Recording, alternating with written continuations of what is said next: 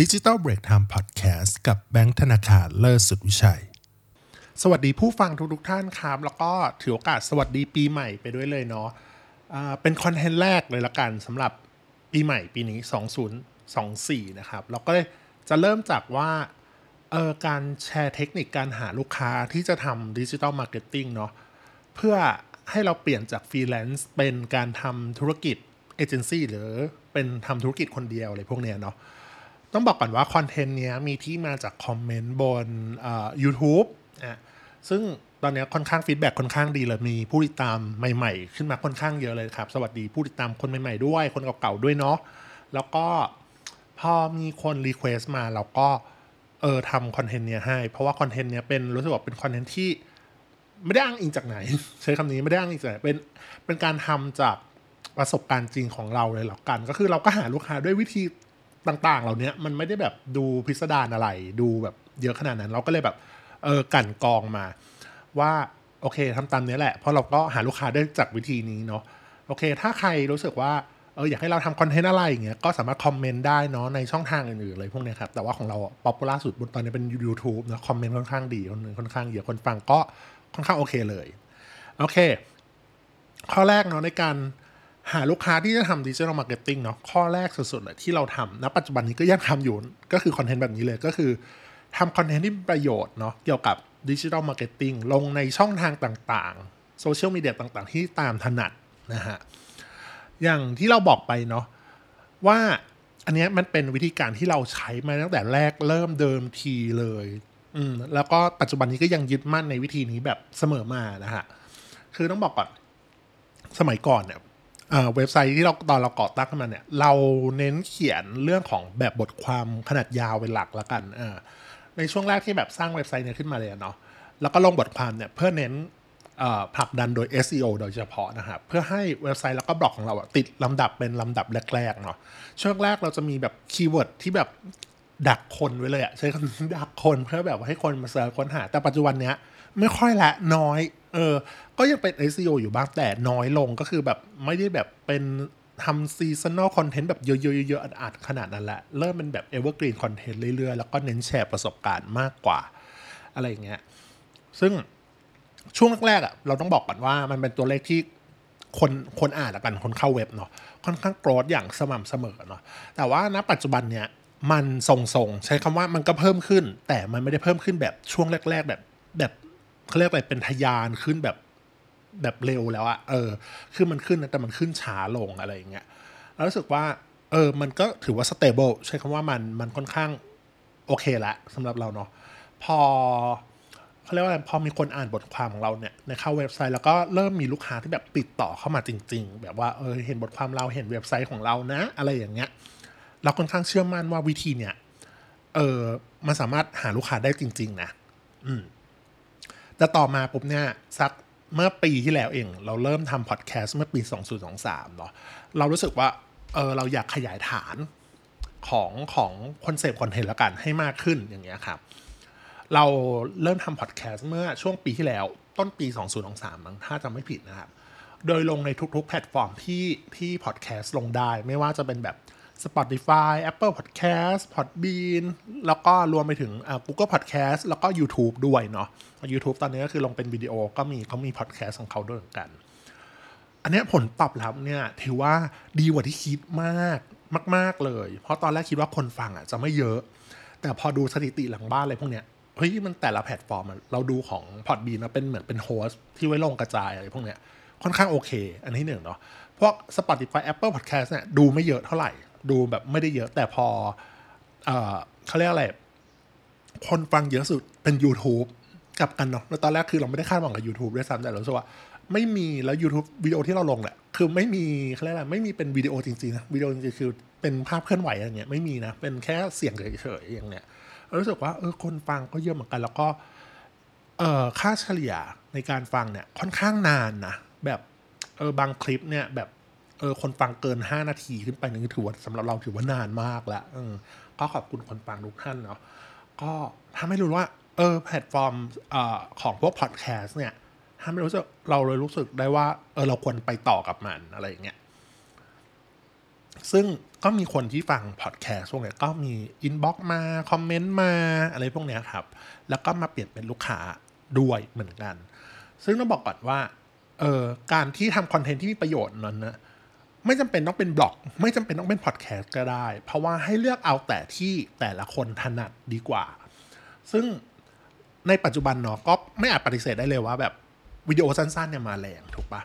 อ่าวิดีโอสั้นๆ อย่างพวก TikTok Reels ที่อยู่บน Facebook IG อะไรพวกเนี้ยแล้วก็รวมถึง YouTube Short ด้วยเออถ้าใครสะดวกทำวิดีโอแบบ หรือว่าถ้าใครสะดวกแบบพวกวิดีโอยาวๆ ก็ทำบน YouTube ก็ยังได้นะที่ทำแบบเออเป็นคอนเทนต์ที่เป็น YouTube อะไรพวกเนี้ยคือคอนเทนต์ที่ให้ประโยชน์พวกนี้เกี่ยวกับ digital marketing เป็นหลักอะไรพวกเนี้ยครับ มันสามารถพูดได้แหละ มันขายได้เหมือนกันเออแต่ว่าตลาดมันเขาเรียกมันก็ค่อนข้าง niche ในระดับหนึ่งอะนะมันไม่ได้แบบว่าขยายเป็นวงกว้างมากแบบ marketing ที่แบบขนาดครอบจักรวาลขนาดนั้นนะเออแล้วก็พวกเนี้ยครับเออ ยังรวมไปถึงพวกการทำคอนเทนต์มีประโยชน์ต่างๆ ในช่องทางโซเชียลมีเดียอะไรพวกเนี้ยเนาะเออไม่ว่าจะเป็นแบบ Facebook IG อะไรให้คนแชร์เยอะๆ อะไรพวกเนี้ยครับ ซึ่งขึ้นอยู่กับว่าใครถนัดแบบไหนมากกว่า ไม่มีผิดไม่มีถูกเลย แต่ส่วนใหญ่ที่มาทำเป็นพวกเนี้ยก็คือเป็นคอนเทนต์ที่ให้เกิดประโยชน์ แก้ไขปัญหาให้กับคนคนคนอ่านได้ละกันคนเสพคอนเทนต์เลยพวกเนี้ยนะอืมซึ่งที่เราไม่ได้ทำอ่าวิดีโอสั้นอะไรพวกเนี้ยเรารู้สึกว่าเรายังไม่ถนัดเหมือนคน เขานะเหมือนคนแก่ที่แบบเล่น TikTok ไหมเล่นเล่นนะ คือใช้คำว่าเล่นในที่นี้คือเสพนะ แต่แบบว่าพอให้เราแบบตัดคลิปแบบ TikTok เองแบบสั้น ๆ อย่างเงี้ยสามสิบวิหนึ่งนาทีเนี่ยต้องแบบพูดเร็วๆ หรือแบบบางทีเอาหน้าอะไรอย่างเงี้ยไปพูดอย่างเงี้ยรู้สึกแบบว่าเออมันมันไม่ใช่ตัวเราอะรู้สึกส่วนตัวนะ แต่ว่าในอนาคตก็อาจจะพิจารณาเป็นทางเลือกอะไรอย่างเงี้ยคือไว้ก่อนแต่ว่าเนื่องจากว่าเราก็มีเวลาจำกัดเนาะเราทำเท่านี้รู้สึกว่าเออก็แน่นแหละก็แน่นแหละเออเหมือนกัน เราก็เลยมุ่งเน้นไปทางบล็อกแล้วก็พอดแคสต์มากกว่านั่นเอง อันนี้คือแบบอย่างที่บอกไปก็คือทำคอนเทนต์ที่มีประโยชน์ตามแต่ที่แต่ละคนถนัดเลย ซึ่งทั้งหมดเนี่ยนะครับ เป็นเกิดจากคอนเทนต์ที่ให้ความรู้ทั้งนั้นเลยเนาะเออแค่แตกต่างที่แพลตฟอร์มเท่านั้นเอง แล้วก็เออแล้วบอกว่าเรารู้มาได้ยังไงว่าเออลูกค้าเนี่ยติดต่อมาจากตรงนี้เจออะไรจากตรงนี้ ซึ่งเราต้องบอกก่อนว่าบางทีส่วนใหญ่ลูกค้าที่ได้คุยกับเราแบบ คุยแบบลึกๆแล้วนะไม่ใช่แบบสอบถามเบื้องต้นอะไรเงี้ยแบบเราก็จะถามเลยว่าบางทีโทรติดต่อกัน เออ ไม่ทราบว่าเจอเราจากที่ไหนอะไรเงี้ยส่วนใหญ่ก็บอกว่าเออเจอมาจากเว็บไซต์นะในบล็อกนี้นี้นี้นะคำ keyword ประมาณนี้อะไรอย่างเงี้ยอ่ารู้สึกอ๋อโอเค มันมาจากพวกนี้แหละที่เราทำหรือมาจากพอดแคสต์ YouTube ที่เราทำอะไรเงี้ยรู้สึกเออดีใจแล้วก็ค่อนข้างปลาบปลื้มแล้วก็ต้องบอกก่อนว่า อันเนี้ยบอกเลยว่าลูกค้าเราครึ่งหนึ่งที่เราถืออยู่นะปัจจุบันเนี่ยก็มาจากคอนเทนต์ที่ให้ความรู้ทั้งหมดนี่แหละ แล้วก็ข้อ 2 การหาลูกค้าที่จะทำ digital marketing เนี่ย จากกลุ่มบนโซเชียลมีเดียต่างๆ ครับ ซึ่งกลุ่มบนโซเชียลมีเดียครับ มีค่อนข้างเยอะเนาะต้องบอกก่อนว่ากลุ่มที่เราเข้า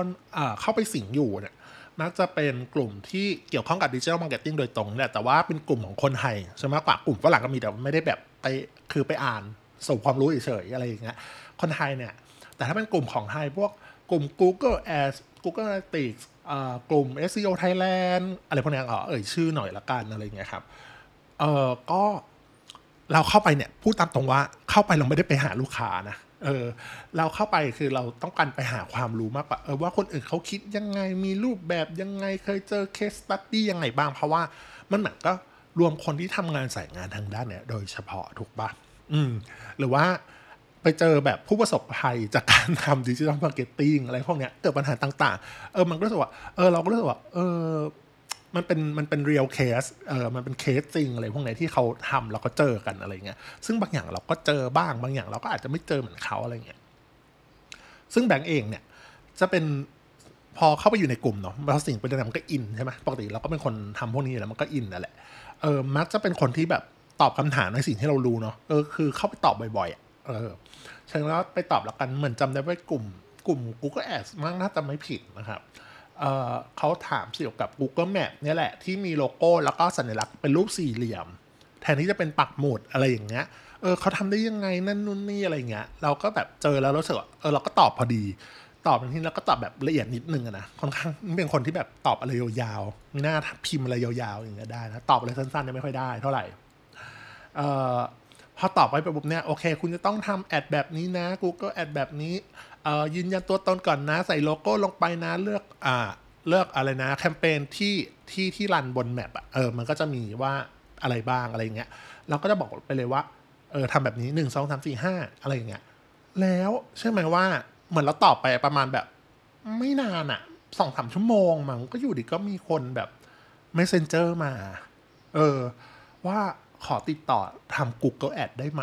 คิดราคาเท่าไหร่อะไรยังไง อะไรอย่างเงี้ยแล้วรู้สึกแบบอ๋อเออถามเหมือนเดิมเลยว่าเออรู้จักเราจากที่ไหนอะไรอย่างเงี้ยเขาบอกว่าโอเคอันเนี้ยเห็นคุณไปตอบในกลุ่มนี้ก็เลยรู้สึกว่าเออเราน่าจะแบบทำเป็นอะไรอย่างเงี้ยใช่ไหมล่ะเออเราก็เลยแบบอ๋อเออในกลุ่มพวกเนี้ยคือไม่ได้ไม่ใช่มีแค่เขาเรียกอะไรไม่ได้มีแค่ผู้เชี่ยวชาญอย่างเดียวอย่างเราเข้าไปใช่ปะ มีคนที่ทำเอง มีเจ้าของกิจการมีหลายหลายคนมากที่เข้าไปอยู่ในนั้นอะเออพอเห็นเราตอบปุ๊บอะเออเราแบบตอบดีละมั้งแค่นี้ เออ ตอบดีละมั้งเขาก็เลยแบบเหมือนทักมาถาม นั่นนู่นนี่อะไรเงี้ยรู้สึกว่า อ๋อ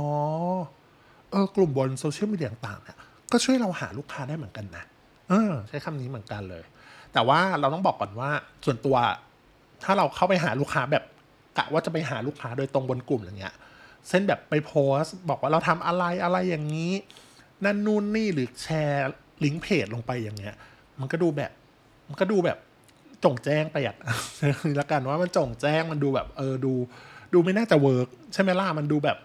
hard sell เกินอะไรอย่างเงี้ย ส่วนตัวเราก็ชอบแบบตอบอย่างนี้แล้วคนก็จะทักมามากกว่าอ่าหรือว่าถ้าบางคนบอกว่าเฮ้ยถ้าเข้าไปในกลุ่มอะไรพวกนี้มันก็ต้องปฏิบัติตามกฎของกลุ่มอะไรเงี้ยเนาะ community พวกเนี้ย หรือว่าเราจะสร้างขึ้นมาเองก็ได้ใช่ไหมเพราะเราก็เป็นคนกำหนดกำหนดอ่ากำหนดกฎได้ออกมาได้เลยอะไรเงี้ยแต่ว่าการดูแล community ดูแลกลุ่มอะไรพวกเนี้ยพวกเฟซบุ๊กกลุ่มอะไรพวกเนี้ยเหนื่อยเอาเรื่องนะเออมันค่อนข้างเหนื่อยเนาะอืมโอเค หาลูกค้าวิธีที่สามที่เราใช้กันนะฮะก็คือถ้ามีเงินทุนใช้ใช้การทำโฆษณาเนี่ยแหละทำ digital marketing ไปเลย ยิง ad ไปเลยนะ มาวัด lead เพื่อได้ลูกค้าใหม่นะครับ ใครที่มีเงินทุนเนาะ บ้าง หรือมีกำไรจากการทำ digital marketing อยู่แล้ว ใครที่แบบเออเป็นฟรีแลนซ์อะไรพวกเนี้ย แล้วเก็บเงินบางส่วนตรงนี้ไว้บ้างอะไรเงี้ยไม่ได้ใช้หมดอะไรเงี้ยครับ สามารถเออนำมาทำ ad ได้นะ ไม่ว่าจะเป็นพวก Meta Ad Google Ad Line Ad TikTok Ad อะไรพวกเนี้ยบนแพลตฟอร์มอื่นที่เรารู้สึกว่าเราถนัดแล้วก็เราได้ลูกค้าจากช่องทางนั้นๆนะฮะเพราะว่าแน่นอนว่าเราเป็นคนทำ digital marketing อะเราก็ต้องทำพวกนี้เป็นอยู่แล้วถูกปะ เออโดยปกตินะอ่าถ้าไม่ใช่สาย SEO เพราะ SEO เขาจะไม่ไม่ไม่ไม่เกี่ยวข้องกับ ad เนาะของเราจะเป็นประเภทแบบเป็นเป็ดอะทำได้หลายอย่าง ยิงได้หมดอะไรอย่างเงี้ยอ่าเพราะฉะนั้นเนี่ยเออการทำทำแอดเอง วัดผลเองอะไรพวกเนี้ยมันก็ทำได้แน่นอนอยู่แล้วเนาะแต่ว่าเราต้องเข้าใจก่อนวิธีเนี่ยมันก็จะมีข้อเสียอยู่เออว่าเราต้องฟาดฟันกับกับคู่แข่งอื่นเยอะมากมันจริงมันก็มันทุกวิธีแหละมันก็มีหลายคู่แข่งอะเนาะแต่ว่านนี้คือ เอเจนซี่ส่วนใหญ่เขาก็แบบใช้เงินลงตรงนี้อยู่แล้วเพราะเขาทำธุรกิจจริงจังอะก็ต้องมีเงินอยู่แล้วถูกปะล่ะเออแน่นอนว่า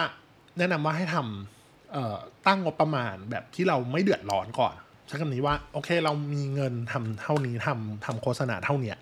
เออเราก็ตั้งไว้เลยว่าเท่านี้เราควรจะวัดแล้วก็ลองทำดูว่าแอดเนี่ยช่วยหาลูกค้าให้เราได้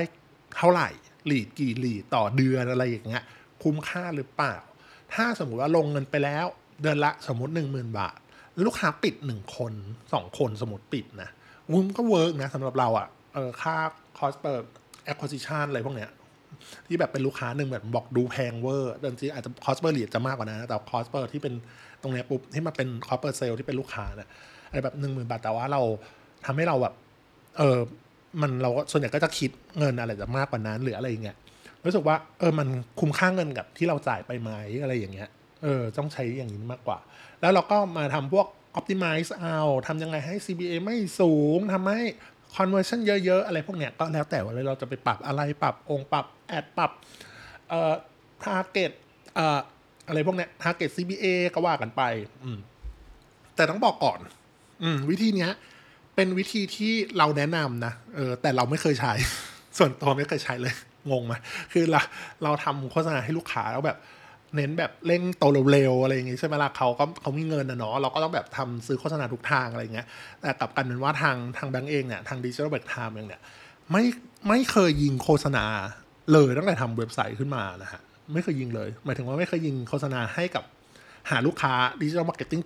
จริงจังอะไรอย่างนี้เลย ไม่เคยเลยสักครั้ง Facebook แอดอะไรพวกเนี้ยLine ad ไม่เคยยิงให้กับธุรกิจตัวเองเลย เพราะว่า เพราะว่าอะไร เพราะว่าเราต้องการประหยัดต้นทุนในการหาลูกค้าใหม่นั่นเองจ้าเออเราคือเราคิดแล้วว่า เออเราเป็นเหมือนเป็นทำธุรกิจเล็ก ๆอ่ะเออเป็นเขาเรียกอะไรธุรกิจคนเดียวแล้วกันเลยยังไม่อยากสเกลเป็นเอเจนซี่ที่แบบมีลูกน้องหลายๆคนอะไรอย่างเงี้ยใช่ปะพอถ้าคุณจะคิดว่าเป็นเอเจนซี่ที่เป็นใหญ่ขึ้นอย่างเนี้ยจำนวนลูกค้าก็ต้องเยอะขึ้นถูกปะแต่ของเรา มันไม่ใช่ไงส่วนใหญ่คือเราเป็นธุรกิจขนาดเล็กก็จริงแต่ว่าส่วนใหญ่เราก็ออปเปเรตที่คนเดียว เป็นอีแจ๋วทำทุกสิ่งทุกอย่างคนเดียวอะไรอย่างเงี้ยเออ ซึ่งเรารู้สึกว่าเออการที่เราใช้เงินลงในโฆษณาเราไม่ได้อยากได้ลูกค้าจำนวนเยอะเราอยากได้ลูกค้าที่น้อยรายเออมีคุณภาพแล้วก็อยู่กับเราไปนานๆมากกว่า แต่อันนี้คือมันก็ช่วยหาลูกค้าใหม่ให้เราได้ไงถูกปะอันนี้ขึ้นอยู่กับคนเลยถ้า สมมุติว่าถ้าเรามีเงินทุนเนาะเออเรามีมีค่ามามี marketing cost อยู่แหละแล้วต้องการเติบโตขึ้นหาลูกค้าให้ได้มากขึ้น วิธีที่วิธีเนี้ยการทำโฆษณายิง ad พวกเนี้ยก็ เป็นควรจะแบบมีงบตรงนี้ไว้บ้างก็ดีนะฮะต่อมาข้อที่สี่เอ่อทำโฆษณาแบบออฟไลน์เนี่ย ก็ยัง work อยู่นะ ใช้ป้ายง่าย ๆ ก็ช่วยได้นะคะ บางคนคิดว่า เออเราทำโฆษณา digital marketing อะทำโฆษณาแบบออฟไลน์คงไม่น่า work หรอกใช่ไหมแต่ในความเป็นจริงอะโฆษณาแบบป้ายเนี่ยแหละยังใช้งานได้ดีอยู่นะ คุณไปดูพวกอสังหาสังหาเนี่ย โอ้ป้ายเยอะแยะนะแสดงว่ามันยัง work อะถูกปะล่ะ เออ เพราะว่าคนที่เริ่มทำธุรกิจใหม่ๆอะโดยเฉพาะทำ digital marketing เนาะบางทีเราทำ digital marketing อะเราไม่ต้องการแบบลูกค้าแบบจำนวนเยอะมาก แต่เราจะหาลูกค้าที่ local ที่อยู่ในบริเวณนั้นธุรกิจที่อยู่ใกล้เคียงตรงนั้นอะไรเงี้ยหรือว่าคนที่อยู่ทำที่อยู่ต่างจังหวัดในตัวเมืองสักหน่อยอะไรเงี้ยการที่เขาจะธุรกิจแถวนั้นอะจะมาหากระจุกมันส่วนใหญ่มันก็กระจุกตัวในกรุงเทพปริมณฑลถูกไหมเออการที่แบบว่า เขาจะมาหาคนทำอะไรพวกเนี้ยที่กรุงเทพเราปริมณฑลมันก็อาจจะไม่ work สำหรับเขาถูกปะแต่ถ้าคุณทำธุรกิจที่เป็นแบบ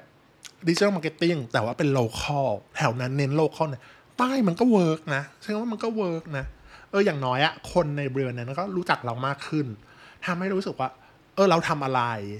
เราทำอะไรอยู่ทำ digital marketing เกี่ยวกับอะไร เขารู้ว่าเรามีบริการนี้นะ บางทีแบบคุณอาจจะได้ลูกค้าที่จาก local บริเวณแถว ที่ตั้งสำนักงานของคุณที่แบบคุณติดป้ายเอาไว้ใกล้ ๆ ก็ได้เหมือนกัน ซึ่งอันเนี้ยเราก็มีป้ายแล้วมีคนมาจากป้ายนี้จริงๆแล้วก็เออถามพี่เหมือนกันว่า เออพี่เห็นแบบเห็นอันเนี้ยจากที่ไหนหมายถึงว่ารู้จักเราจากที่ไหนเขาบอกเออเห็นป้ายนี่ไงนั่นนู่นนี่อะไรอย่างเงี้ยรู้สึกว่า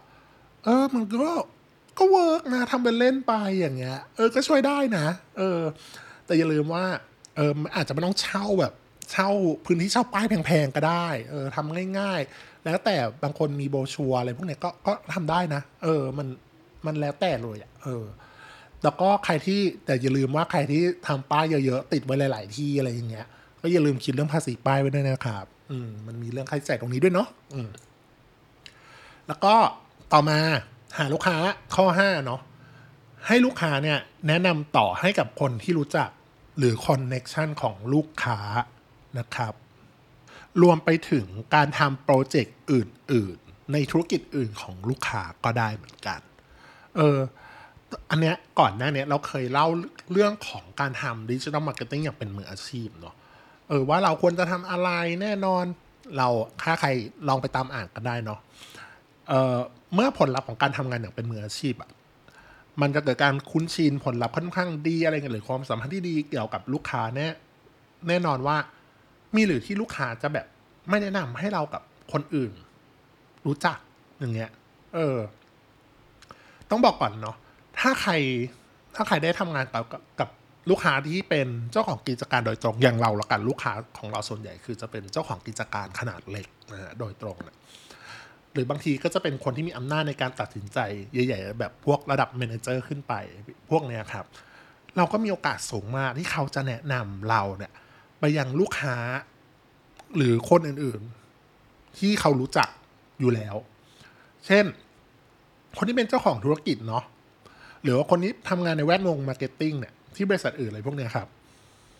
เขาก็จะแบบแนะนำไปให้กับเจ้าของธุรกิจอื่น ๆ อีกเฮ้ยเนี่ยเขาเคยร่วมงานกับเรานะแล้วดีมากเลยอะสมมติสมมตินะ feedback เออเงี้ยมีเหรอแบบแล้วคนเราก็มักจะเชื่อในสิ่งที่เป็นแบบเรียกปากกับปากถูกปะ เออ ก็ยังมีผลมี power พอเขาแนะนำเราไปปุ๊บเขาก็จะติด อ่า คนรู้จักของเขาก็จะติดต่อกลับมา มีโอกาสสูงมากที่คนรู้จักของของลูกค้าก็จะมาทำกับเราเหมือนกัน ตรงนี้เนาะ หรือว่า เออเขาเรียกว่าต่อให้เป็นลูกจ้างที่เป็นระดับ m ม n เจอร์ขึ้นไปที่มีอำนาจตัดสินใจเนาะ บางทีเขาย้ายบริษัท หรือลาออกจากบริษัทเดิมเพื่อไปบริษัทใหม่เนี่ย บางคนแบบ อุ้ยเสียดายเราจะได้งานยังคีปงานอยู่ไหมอะไร ถ้าเราทำโปรเจกต์เดิมกับเขาที่เขาลาออกมาอย่างเงี้ย ซึ่งอย่าลืมว่าเขาลาออกอะก็ส่วนใหญ่ก็ไม่ได้ไปไหนหรอก คือยังคงสายงานเดิมแค่เปลี่ยนบริษัทเฉยๆหรืออาจจะเป็นแบบเป็นส่วนใหญ่เติบโตขึ้นหรืออะไรอย่างเงี้ยเนาะเพราะเติบโตขึ้นอย่างเงี้ยนั่นหมายความว่า ถ้าเราเคยทำงานที่เก่ากับเขาอะแล้วดีผลลัพธ์ดี relationship ดี จะมีเหรอที่เขาจะไม่เอาเรากลับไปทำที่ใหม่ด้วย ถ้าที่ใหม่เขาแบบมีโอกาสเปิดถูกปะ เออ ซึ่งตรงเนี้ยเนาะอันเนี้ยเรามีเคสจริงเลยว่า เออ ลูกค้าลาออกจากที่เดิม พอเขาไปเป็นแบบ เออน่าจะเป็น project manager ที่ใหญ่ขึ้นอะไรอย่างเงี้ยเขาก็เอาเราเนี่ยเป็นฟรีแลนซ์ไปอีกที่หนึ่งด้วยเหมือนกันรู้สึกแบบเออดีใจอย่างเงี้ยเออเหมือนเป็นโอกาสที่ดีมาก ๆ นะฮะ แล้วก็อย่าลืมว่าบางทีอะเจ้าของธุรกิจอะ เขาก็ไม่ได้มีธุรกิจเดียววะบางทีนะเขาก็จะไม่ได้มีธุรกิจเดียวหรอกแต่มีหลายธุรกิจในเครือ อืม ถ้าเราพอทำผลงานได้ดีเนาะแน่นอนว่าบางทีเขาอาจจะให้เราไปดูแลกับอีกโปรเจกต์หนึ่งทำอีกธุรกิจหนึ่งซึ่งแบบอาจจะดูใกล้เคียงกันหรือจะต่างกันไปเลยก็ได้ แน่นอนว่าเราก็ได้งานตรงนั้นเพิ่มรายได้เราก็เพิ่มอีกถูกปะเออ คนที่เป็นเจ้าของธุรกิจขนาดเล็กอะ่ะมักอยากจะจ้างคนที่รู้จักไว้ก่อน แล้วก็ถ้าทำงานดีอะไรด้วยสนิทด้วยอะไรอย่างเงี้ย คนเล่ามาดีด้วยเงี้ยเรียกได้ว่าจ้างกันต่อยาวๆเนาะตรงนี้ ต่อมาข้อสุดท้ายครับ ข้อ 6 เนาะคือการที่เราหาลูกค้าทำ digital marketing เนี่ย ด้วยการเป็นพาร์ทเนอร์กับเอเจนซี่อื่นๆครับ เพราะแต่ละเอเจนซี่นั้นมีจุดเด่นที่ไม่เหมือนกันฮะนั่นหมายความว่ายังไง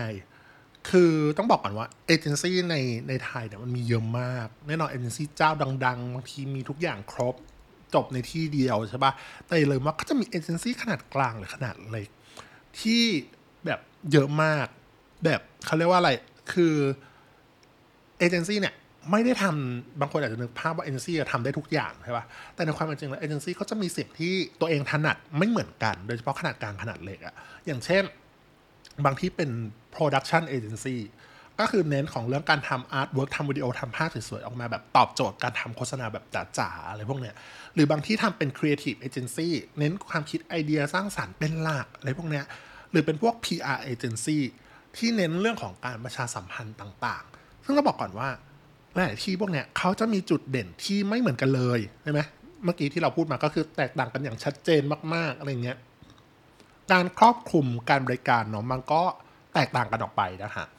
ซึ่งแน่นอนว่าถ้าเราทำทางด้านของ digital marketing เป็นหลักเนาะหรือว่าทางฝั่งเอเจนซี่อะถ้าถ้าทำเอเจนซี่ทางด้านดิจิทัลส่วนใหญ่ก็จะโดนเรียกว่า digital agency นะฮะซึ่งเราสามารถเข้าไปเสริมทับกับเอเจนซี่ที่กล่าวมาได้ เพราะหลายลูกค้าเนี่ยอย่าลืมว่าหลาย ๆ ที่หลาย ๆ คนก็มักจะต้องการแบบ one stop service นั่นหมายความว่า เออ อยากทำวิดีโอแล้วทำกราฟิกแล้ว เออ ช่วยไหน ๆ ก็ช่วยเราโปรโมท ทำ digital marketing ไปเลยแล้วกันนะ ซึ่งบางที่อะเขาไม่ได้มีบริการพวกนี้ใช่ปะเขาไม่ได้มีคนทำเขาไม่ได้มีความเชี่ยวชาญตรงนี้ แล้วเขาจะหาจากไหนใช่ไหมถ้าเขาปล่อยลูกค้าเขาไปถูกปะลูกค้าก็ต้องไป contact กับเอเจนซี่อื่นซึ่งเขามีโอกาสที่จะหลุดงานตรงนี้ออกไปได้เหมือนกันใช่ปะเขาก็รู้สึกว่า เอออยากเก็บลูกค้าตรงนี้ไว้ใช่ไหมแล้วคือเราแค่ไปเติมเต็มพวกเขาตรงเนี้ยโดยการทำ digital marketing ให้กับพวกเขา แล้วแต่จะเป็น sub เป็นอ่า เป็น vendor อะไรพวกเนี้ยเออเป็น outsource ก็ได้แล้วแต่เลย ซึ่งอยู่กับเราเลยนะฮะเออเขาเรียกว่า พวกเนี้ยผลลัพธ์มันก็ดีเนาะเขาเรียกผลประโยชน์ก็เป็นบวกกับทุกคนใช่กันนี้ก็เป็นบวกกับทุกคน เช่นทางฝั่งเอเจนซี่เองที่ลูกค้าไปจ้างมาเนี่ย ก็ได้ตอบสนองทางด้านการบริการลูกค้าอย่างครบครัน ซึ่งมีเราเข้าไปเสริมใช่ปะ่ะเออเออได้รับค่าบริการเพิ่มขึ้นจากลูกค้าถูกไหม ทางฝั่งเราแน่นอนเราก็จะได้ค่าจ้างจากเอเจนซี่ที่เราไปช่วยเหลือ ถูกปะที่เราทำตรงเนี้ยเออแล้วก็ทางลูกค้าก็ได้บริการแบบครบวงจรตามที่ต้องการ เนี่ยมีแต่คน win win win win หมดเอออันนี้ต้องบอกก่อนข้อเนี้ยเราอะก็จะเป็นแบบพาร์ทเนอร์กับเอเจนซี่ที่เป็นเขาทำด้านโปรดักชันกับหรือครีเอทีฟเหมือนกัน อันนี้เราบอกเลยว่าเออเขามีเขามีลูกค้าที่อยากทำเลยพวกเนี้ยแล้วเขาก็เก่งนะ เขาเรียกว่าขายเก่งขายเก่งคือเขารู้ใช่คำว่าเขาเขารู้ทั้งนั้นโปรดักชันรู้กว้างแล้วก็รู้พวกของ digital marketing บางอย่างด้วย แต่เขาแบบไม่ได้มีทีมตรงนี้แบบโดยตรงเนาะซึ่งถ้าเขาขายงานได้มีโปรดักชันแล้วมีพวกดิจิตอลเข้าไปด้วยอย่างเนี้ยเขาก็จะมาจ้างเราเป็น outsource ตรงนี้เหมือนกันเออเราก็จะโตขึ้นไปด้วยเหมือนกันอะไรเงี้ยพอเขาได้ลูกค้า เราก็ได้รับเงินค่าจ้างตรงนี้เหมือนกันอ่ามาเรามาสรุปเทคนิคก่อน ในการหาลูกค้าดิจิ t a ลมาร์เก็ตติ้งนะเพื่อเปลี่ยนจากฟรีแลนซ์อัปเกรดไปยังการทำเป็นเอเจนซี่หรือว่าทำธุรกิจคนเดียว พวกนี้คือหาลูกค้าให้ได้มาก ๆ ขึ้นว่าหาลูกค้าจากทางไหน ซึ่งข้อแรกอะเรามา recap เนาะทำคอนเทนต์ที่เป็นประโยชน์เกี่ยวกับดิจิ t a ลมาร์เก็ตติ้งเป็นหลักนะ ลงในช่องทางดาช่องทางต่างๆ ตามที่ถนัดเลยแล้วแต่คน YouTube Facebook วิดีโอสั้น วิดีโอยาวพอดแคสต์เป็นบอกแล้วแต่เราเลย ข้อที่ 2 ก็คือ หาลูกค้า digital marketing นะจากกลุ่มบนโซเชียลมีเดียต่างๆนะครับข้อ 3 ถ้ามีเงินทุนใช้การยิง ad ทำ digital marketing เลย เพราะว่าเราก็เป็น digital marketing อยู่แล้ว มันก็วัด lead กันเลยอะข้อ 4 อย่าลืมว่าการทำออฟโฆษณาแบบออฟไลน์ก็ยัง work อยู่นะ ป้ายก็สามารถยังช่วยได้นะฮะข้อ 5 ให้ลูกค้าแนะนำต่อ ลูกค้าอ่าคนรู้จักของลูกค้าหรือคอนเน t ชันลูกค้ารวมถึงการทำไงโปรเจกต์อื่นๆในธุรกิจอื่นของลูกค้าด้วยเหมือนกัน การแนะนำต่อนั่นเองเนาะสุดท้ายก็ 6 ก็คือการเป็นพาร์ทเนอร์กับเอเจนซี่อื่นๆ ที่มีความแตกต่างกันอ่าต้องบอกเลยว่า พวกนี้เป็นเทคนิคการหาลูกค้าที่ทางดิจิทัลเบรกทำอะส่วนใหญ่ก็คือได้ทำจริงอย่างที่บอกคือทำหมดแหละเกือบทุกอันนะเนาะยกเว้นยิงแอด เองในถึงในยิงแอดในของของธุรกิจตัวเองเนี่ยไม่เคยยิงเลย แต่ถ้าเป็นลูกธุรกิจของลูกค้าทั่วไปเราก็ยิงเป็นเรื่องปกติอยู่แล้วใช่ไหมแล้วก็ลูกค้าเนี่ยมักจะมาจากช่องทางต่างๆ เหล่านี้ บอกเลยเนี่ยคือเป็นวิธีการหาลูกค้าที่แบบ เรารวบรวมมาให้แหละ เออ ซึ่งเราต้องบอกก่อนว่าวิธีการหาลูกค้าก็สำคัญนะแต่สำหรับที่เราสำหรับที่เราคิดนะยากไปกว่านั้นฮะคือการที่จะให้ลูกค้าทำ digital marketing กับเราไปนานๆเนาะเพราะว่าการรักษาลูกค้าเก่าอะ เออมันเขาเรียกอะไร มันทำให้เราเกิดรายได้อย่างสม่ำเสมอใช่ปะแล้วก็หาการหาลูกค้าใหม่ มันมีค่า acquisition cost อะแพงนะเราหาลูกค้าใหม่อะเออมันแพงมาก แต่การรักษาฐานลูกค้าเก่าใช้เงิน save กว่านั้นมากแล้วรู้สึกว่าเราอยากให้ลูกค้าอยู่กับเรานานๆ มากกว่า ซึ่งมันสำคัญทั้งคู่นะ มันควรไปด้วยกันอะไรอย่างเงี้ย อืม แล้วรู้สึกว่าหวังว่าคอนเทนต์เนี้ยจะเป็นประโยชน์เนาะกับคนที่เพิ่งเริ่มทำ digital marketing เป็นอาชีพเสริม หรือเป็นอาชีพหลักอยู่แล้ว หรือคนที่ทำเป็นฟรีแลนซ์คนที่อยากจะอัปเกรดไปทำธุรกิจเป็นเอเจนซี่เจ้าของเอเจนซี่เองหรือว่าเริ่มทำเป็นธุรกิจคนเดียวแบบเราก็ได้อะไรพวกเนี้ยรวมถึงว่าคนที่เป็นมนุษย์เงินเดือนที่มาทำสายงานนี้เนาะคิดจะลาออกในเร็วๆนี้อะไรอย่างเงี้ยหรือต้องการหาลูกค้าแบบ